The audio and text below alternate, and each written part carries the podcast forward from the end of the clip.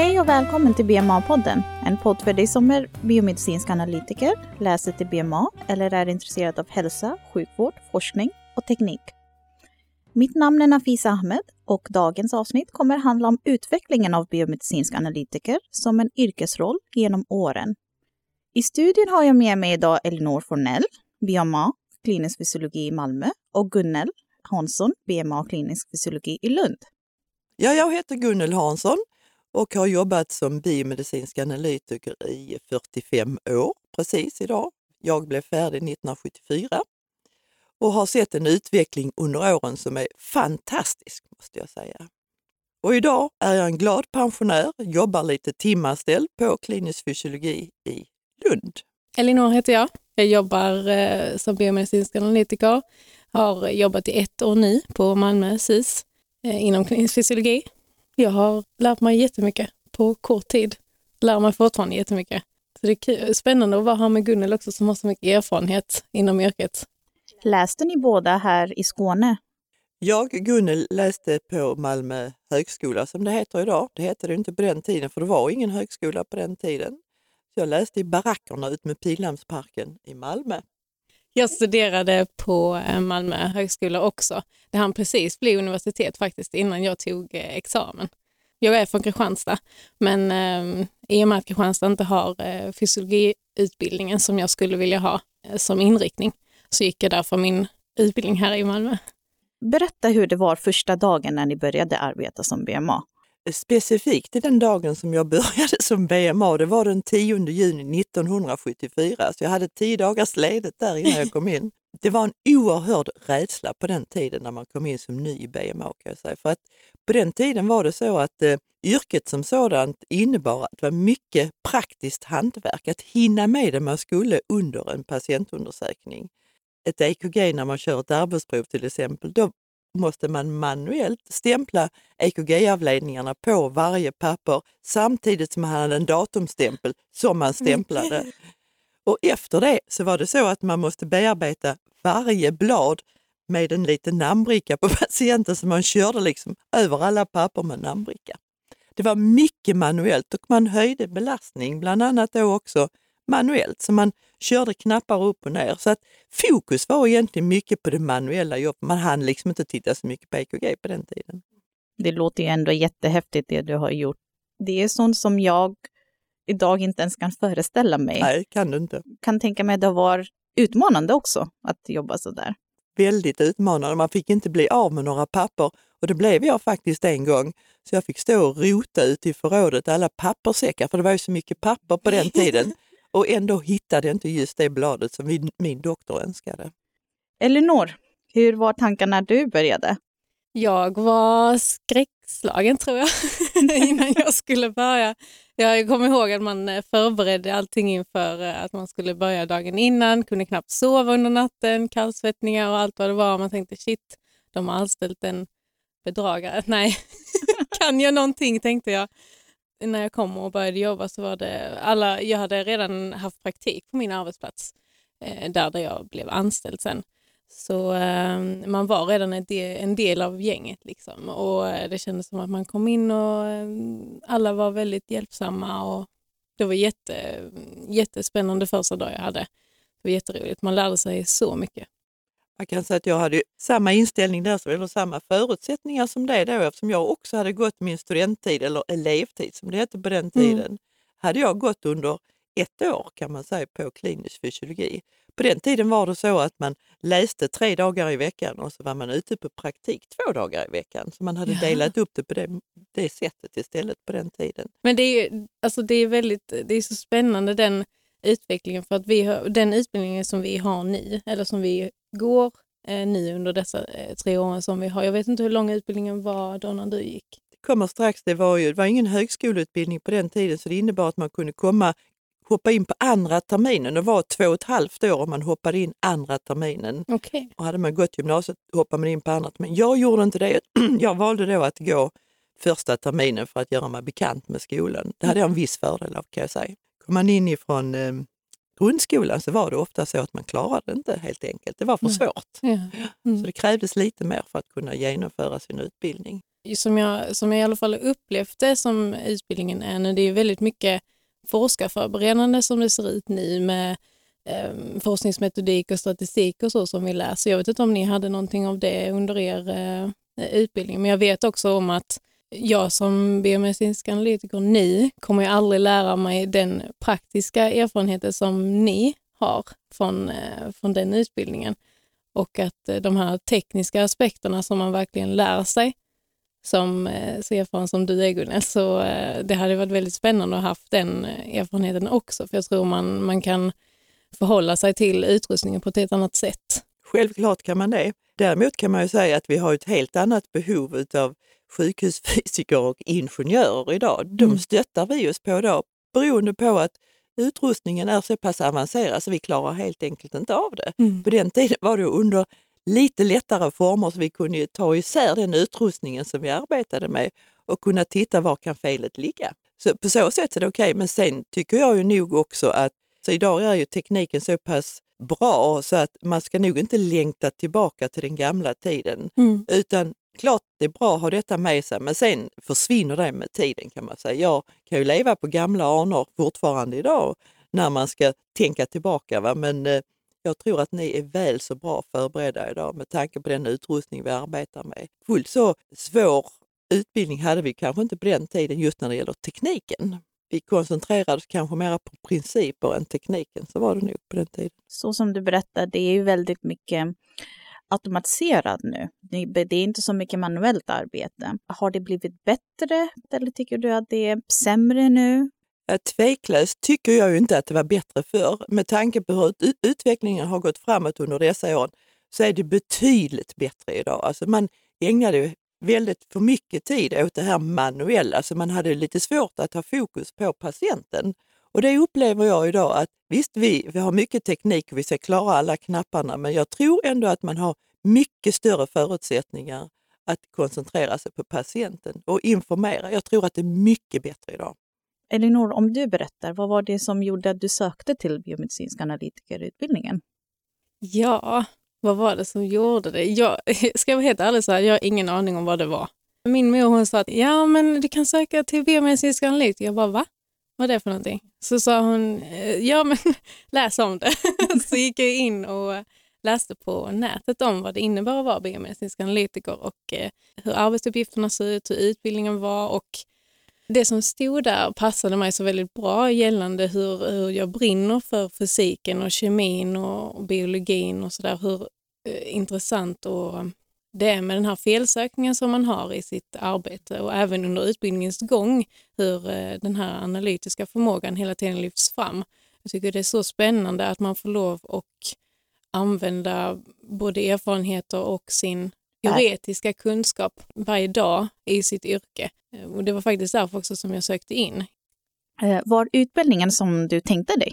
Utbildning var absolut som jag hade tänkt mig och föreställt mig. Tidigare har jag läst även till eh, lärare och jag har ju även försökt att vad ska jag säga, hitta andra vägar i eh, livet. Jag tänkte inte alls att jag skulle jobba inom sjukvården så alls.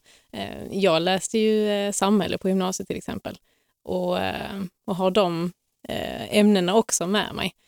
Men eh, efter att jag hade läst naturvetenskap på komvux för att jag då skulle få de här extra ämnena eh, för att kunna söka in så eh, tyckte jag alltså det följer sig väldigt bra. Så vi, alltså det är egentligen en fördjupning. Så vill man fördjupa sina kunskaper inom naturvetenskap och jobba med detta så är det absolut den utbildningen som man ska gå. Jag sökte till biomedicinsk analytiker och kom in i Kalmar först. Började studera där och sen, eh, så jag var faktiskt eh, en av reserverna till Malmö. Sen dagen efter att jag hade gått en, en dag i Kalmar så ringde Malmö och frågade om jag ville komma. Jag var ja, det vill jag. Så det blev direkt så. Gunnel, du berättade ju lite, du nämnde ju lite att eh, det hette ju inte BMA förut, utan när du sökte till utbildningen var det ju upplagt på ett annat sätt. Ja, på den tiden var det ju så att när jag tänker på själva yrket så kan jag säga att jag hade absolut ingen aning heller om vilket yrke jag kom in på. kan man säga. Jag var tidigt bestämd att jag skulle jobba inom sjukvården. Redan som femåring då så bestämde jag mig för sjuksköterska, för det var det man visste på den tiden. Men sen när det närmade sig så var det lite svårt att komma in både här och där. Jag ville inte flytta på mig, så därför hade jag läst lite om dialysassistent, fanns det något som hette på den tiden. Och sen frågade jag en kompis vars syster jobbade på neurofysiologi, tror jag det var, hos David Mm. Ingvar. Att jag sen hamnade på klinisk fysiologi, det är nog helt slumpen kan jag säga. Helt slumpen. Och det var ju inte speciellt svårt. Nu hade vi gått, jag hade gått gymnasiet, naturvetenskaplig linje, så jag hade ganska lätt för att komma in på denna utbildningen. Och det var precis lagom nivå kände jag på den tiden när jag kom in. Och utbildningen på den tiden var, jag som, ehm, som kom från gymnasiet hade kunnat nöja mig med två år. Men jag valde ändå att gå eh, två och ett halvt år. Så det innebar att jag läste första terminen som ett bastermin kan man säga innan man börjar på den reella utbildningen. Väldigt intressant och det var absolut som jag hade tänkt mig och väldigt, väldigt roligt.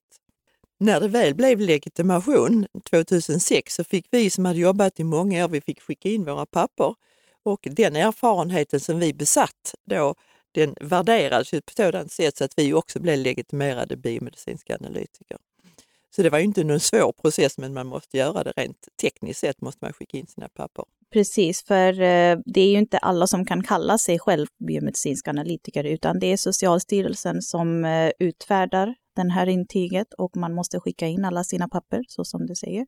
Men skulle man sen läsa vidare, det, det var ju en grej också, skulle man sen läsa vidare, för vi hade ju inte kandidatexamen. Så många av oss som har gått den här lite tidigare utbildningen, inte så långt tillbaka som jag, men de har ju fått komplettera innan de har kommit in på de här vidareutbildningarna. Mm. med tanke på det, det självständiga arbetet som vi har och med tanke på att eh, man även nu för tiden kan skriva svar på vissa undersökningar så känns det som att det är väldigt viktigt att det har blivit legitimerat för att man ska känna att det här ansvaret liksom faktiskt lyfts fram i yrkesrollen som vi har. Och det enda som jag kan komplettera med då, att på den tiden när jag blev färdig laboratorieassistent så fick vi förtolka EKG. Det förstår ni ju inte idag förstår jag, för det gör ju maskinerna. Vi fick ju dels mäta tider och så fick vi förtolka det innan läkaren fick det under näsan Mm. för att skriva det slutgiltiga svaret. Och det hade jag nästan glömt, jag kommer ihåg det igår. Skulle du då säga att eh, biomedicinsk analytiker har mindre att göra idag än vad det har varit förut? det är två aspekter på det hela tycker jag. Eh, rent praktiskt så hade man ju, har man ju mycket mindre att göra idag. Men rent teoretiskt för att tänka ut, är det här rätt? Man har i princip ett ganska stort ansvar idag för att tekniken har ju byggts så, så att du som bi- biomedicinsk analytiker ska kunna tolka en bild och kanske till och med kunna bedöma, är denna Mm. riktig denna bilden? Har patienten fått rätt isotop? Har patienten fått tillräckligt med isotop? Du har många kontrollfunktioner som vi inte kanske hade på den tiden. Om vi tar arbetsprov. Hur var det förut? Hur gjorde ni ett arbetsprovsundersökning? Vi gjorde i princip som vi gör idag. Vi tog in patienten, däremot så klistrade vi alla elektroder på patienten ganska hårt, ordentligt. Sen satte vi upp patienten, kom alltid en läkare, precis som det nu. Vi har en läkare med här i Lund och intervjuade patienten. Vi hade stämplat alla EKG, vilo-EKG, det med, med som jag har sagt innan, EKG-avledningarna. Och så har vi en datumstämpel, den fick vi ändra varje dag och skruva fram en dag så det blev rätt. Det var Mm. katastrof om det blev fel datum på EKG. Sen satte vi upp patienten på en cykel och det var mycket traditionellt. Var man kvinna så börjar man på 30 watt och höjde med 30 watt per, vi körde steady state per fyra minuter. Hade vi steady Okej. state, hoppas ni vet, då skulle ju hjärtfrekvensen var plus minus ett visst för att vara i steady state och så höjde vi då till 60 om en kvinna. Var det en man så startade vi på 50 watt och höjde med 50, så 50, 100, 150 watt. Efter det så la, la vi patienten ner precis som vi gör idag. Jag tror vi körde 10 minuter efter, det gjorde man nog på den tiden, 10 minuter efter. Och sen när vi hade avslutat så hade vi en hel bunt med papper som vi då skulle riva isär. Då förhoppningsvis, de vi inte hade hunnit med att stämpla, de fick vi stämpla då. Sen varje sådant papper fick vi lägga en apparat med patientbrickan, köra fram och tillbaka för att det skulle finnas en namn på varje sånt här papper. Så det gick mycket tid till det här praktiska och sen Ja. skrev läkaren svaret. Det Mm. låter som väldigt mycket jobb det där. Det var det. Men det här med att öka 50 efter fyra minuter, det är ju både bra och dåligt beroende på eh, vad man vill få ut för patienter som inte kanske har så bra förutsättningar att utföra ett arbetsprov, kan cykla längre, kanske kommer upp och ändå lyckas göra ett, eh, ett konklusivt arbetsprov. Mm. Då förstår du hur mycket bättre det är idag, eller hur? För Ja. det, det fanns ju liksom inte Men- några varianter på den tiden kan jag säga. nej. Det kunde ju vara så att var man väldigt svag så kanske man kunde köra ett kvinnoprotokoll då och börja på 30. Hur gör vi ett arbetsprov idag, Elinor? Nu kan vi ju välja eh, protokoll beroende på hur patienterna har sin fysiska eh, förmåga. Utifrån det brukar vi välja protokollet och även då har vi ett system så där vi matar in det utifrån kön, ålder, längd och vikt. Jag vet inte om ni hade det också på den tiden, att ni utgick ifrån det. Det måste vi ha gjort. Kön, Ja. alltså för att slutbelastningen, max slutbelastning berä- beräknar vi då via kön. Just det, och kön, på den ja. tiden var det ju vikten. Idag har vi övergått till längden istället. Det, det gör vi och vi klistrar ju också elektroder precis som ni gjorde. Och sen så får patienten cykla. Vi vill att de ska cykla mellan 8 till 11 minuter ungefär och att de kommer upp till 85 procent av sin maxpuls. hade vi absolut inte på den Det tiden. hade ni inte på nej, den? Nej, nej, nej, nej. Det hade vi inte. nej. När man cyklade så länge så fick vi se. Man Tills de- orkar. Ja, det var Mm. orka. Och sen så har, finns det då ett, eh, man ska uppnå då vi har ett Kalmar-material som man utgår ifrån när man cyklar på arbetsprov och då är det att man ska komma upp i 85 procent för det ska vara en normal arbetsförmåga för att det ska vara riktigt eh, enligt riktlinjerna. Däremot så kan, man ju, kan jag ju liksom höra, och det, det känner jag också när jag kör själv, att vi har ju mycket mer tid att titta på patienten. Vi hade nog att göra med att stämpla, vi tittade, han och icke Ja. titta på patienten. Utan det fick ju doktorn göra på den tiden. Ja. Idag känns det ju ganska så ledigt och bra att köra ett arbetsprov. För Vi Mm. har mycket kontakt med patient och med de EKG som vi kan titta på siffrorna. Det är inte så, finns ju inte så jättemycket av det i utbildningen som det ser ut just nu. Vi har ju inte jättemycket omvårdnad alls i vår utbildning utan det är ju någonting som man faktiskt får lära sig under tidens gång när man har praktik. Men vi har ju väldigt mycket patientkontakt, det har vi ju Mm. eh, hela tiden och även hur man ska föra sig och prata med patienterna och ta hand om dem eh, när det kommer till eh, andra problem som kanske inte har med undersökningen att göra utan ibland vill ju, vill ju patienterna faktiskt prata om annat och andra problem som de har i sin vardag. Och det, det kan jag tycka att jag kanske saknar lite i utbildningen just nu, som det ser ut just nu. Mm. Där har man ju som äldre då erfaren, där, där har man ju lättare för att prata detta. På den tiden jag utbildade mig så hade vi tre månaders praktik ute på vårdavdelningen. Jag kommer ihåg att jag var på Lungan 3 i Malmö under tre månader. Det var ju lärorikt, Mm. men lite skrämmande samtidigt kan jag säga. Hur är det att samarbeta med läkarna? Om vi diskuterar hur det har varit förut och hur är det att arbeta med dem nu? Eh, min reflektion på det kan man väl säga rent allmänt som jag har sagt att det var lätt att samarbeta även, vi hade god kontakt med läkarna. Vi hade kanske lite mer hierarki på den tiden, men inte mycket, men lite hade vi nog lite mer hierarki. Det var ju så att läkarna fick ta det större patientansvaret eftersom vi hade nog att göra med att sköta det rent praktiska, så var det nog kan man säga skillnaden.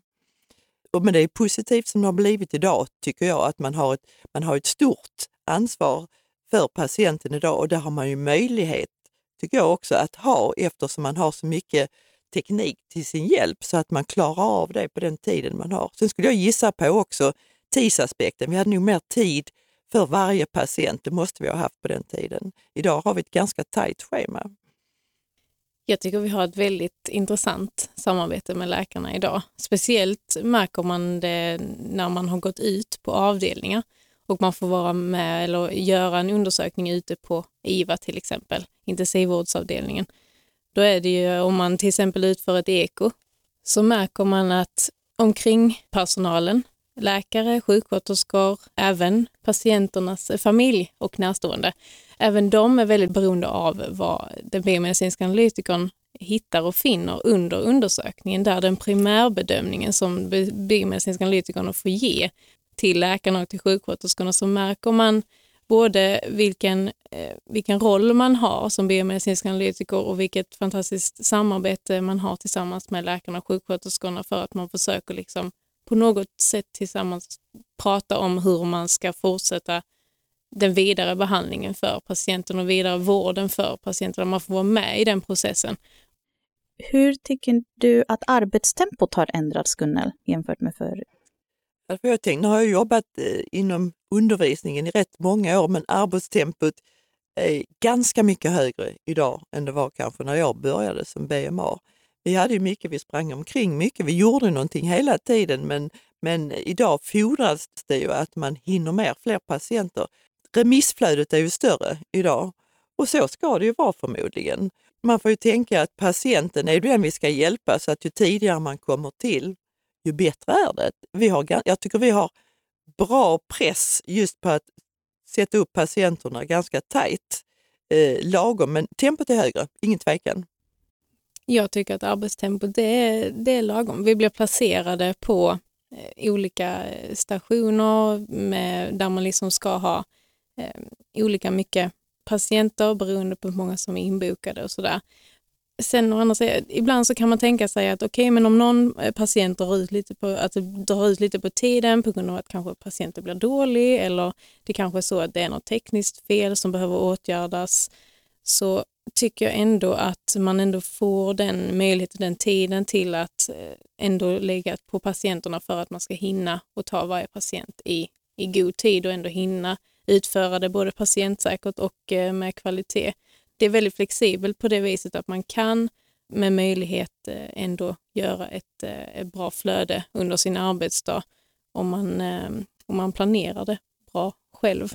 Det som var viktigt där som du nämnde här, det är att man har ett arbetslag. Mm. Och det är ju rätt mycket inom vår yrkeskategori att man är ett lag som arbetar tillsammans. Och det är oerhört stimulerande måste jag säga. Där kan man jobba eller arbeta med olika, olika personer, mm. vilket är stimulerande var och en på sitt sätt.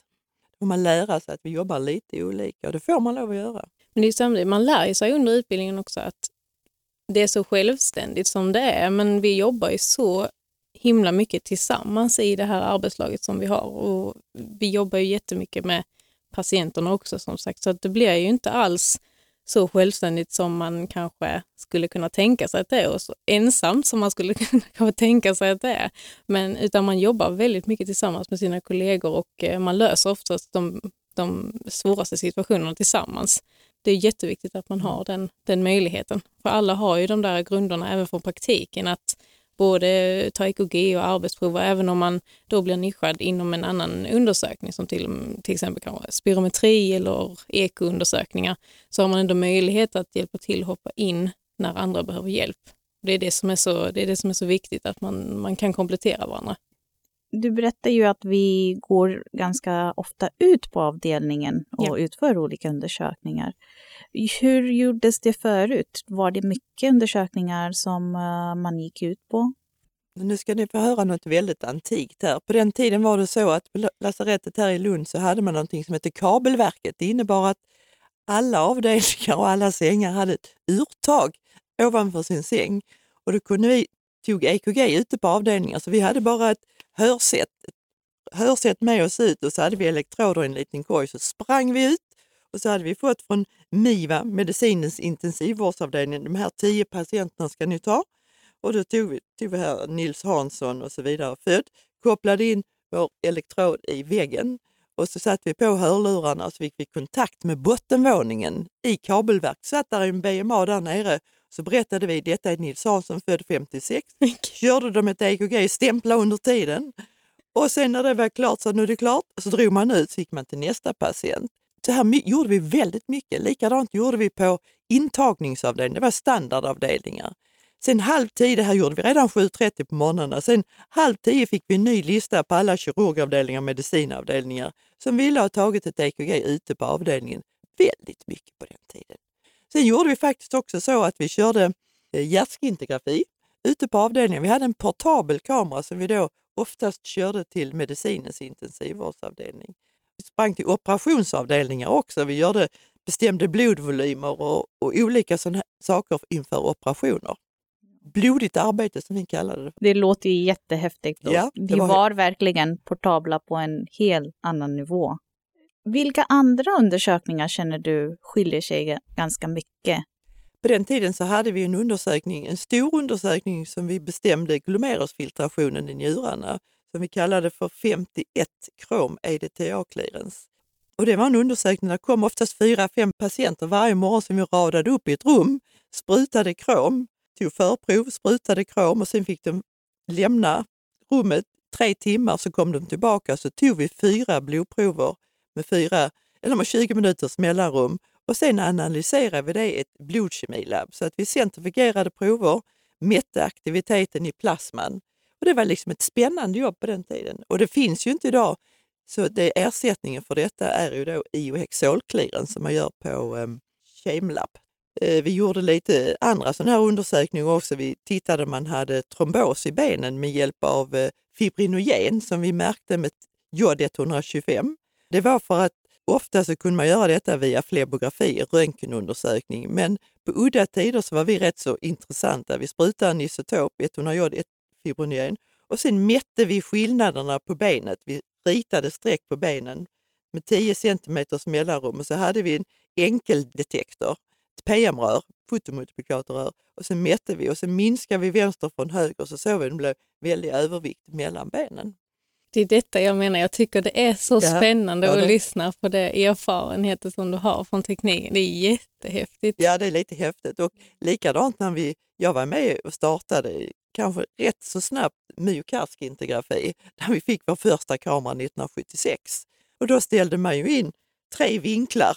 Man tog framifrån, snett från sidan och helt från sidan. Och så fick man ju tre suddiga bilder som man då tolkade. Och jag är rätt imponerad när jag tittar på dessa bilderna idag, hur man kunde tolka dessa bilderna. Och idag har vi ju högteknologiska system och kameror som tar samma bilder på en helt annan upplösning. Finns inte, det finns inte en jämförelse om man, om man tittar på den tidens bilder jämfört med idag. Det finns det inte.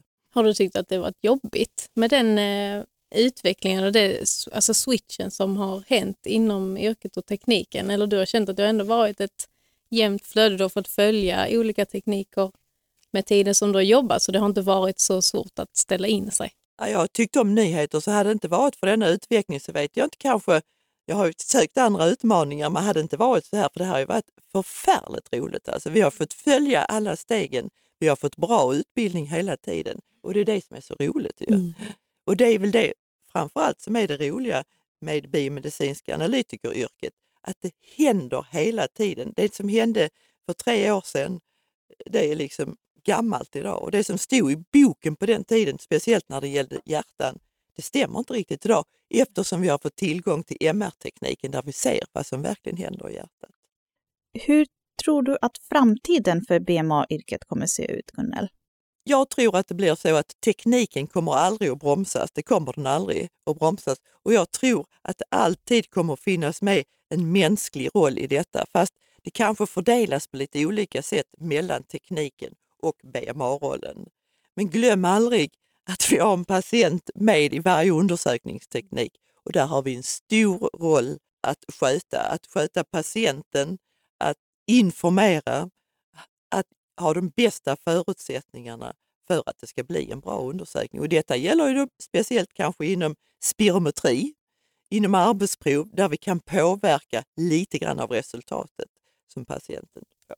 Jag tror, jag tror faktiskt att den tekniken kommer nog också, alltså precis som du säger, den kommer att utvecklas bara mer hela, hela, hela tiden. Men jag tror att det blir, jag tror att vår roll kommer att bli mer medicinteknisk med framtiden. Jag tror att vi kommer att bli mer eh, maskinkontrollanter som ändå har patientkontakt, men jag tror att det blir mer åt det hållet, att vi kommer att bli mer, eh, inte åt eh, ingenjörer och så, men jag tror att det är liksom en bit på vägen, att det blir lite den utvecklingen istället.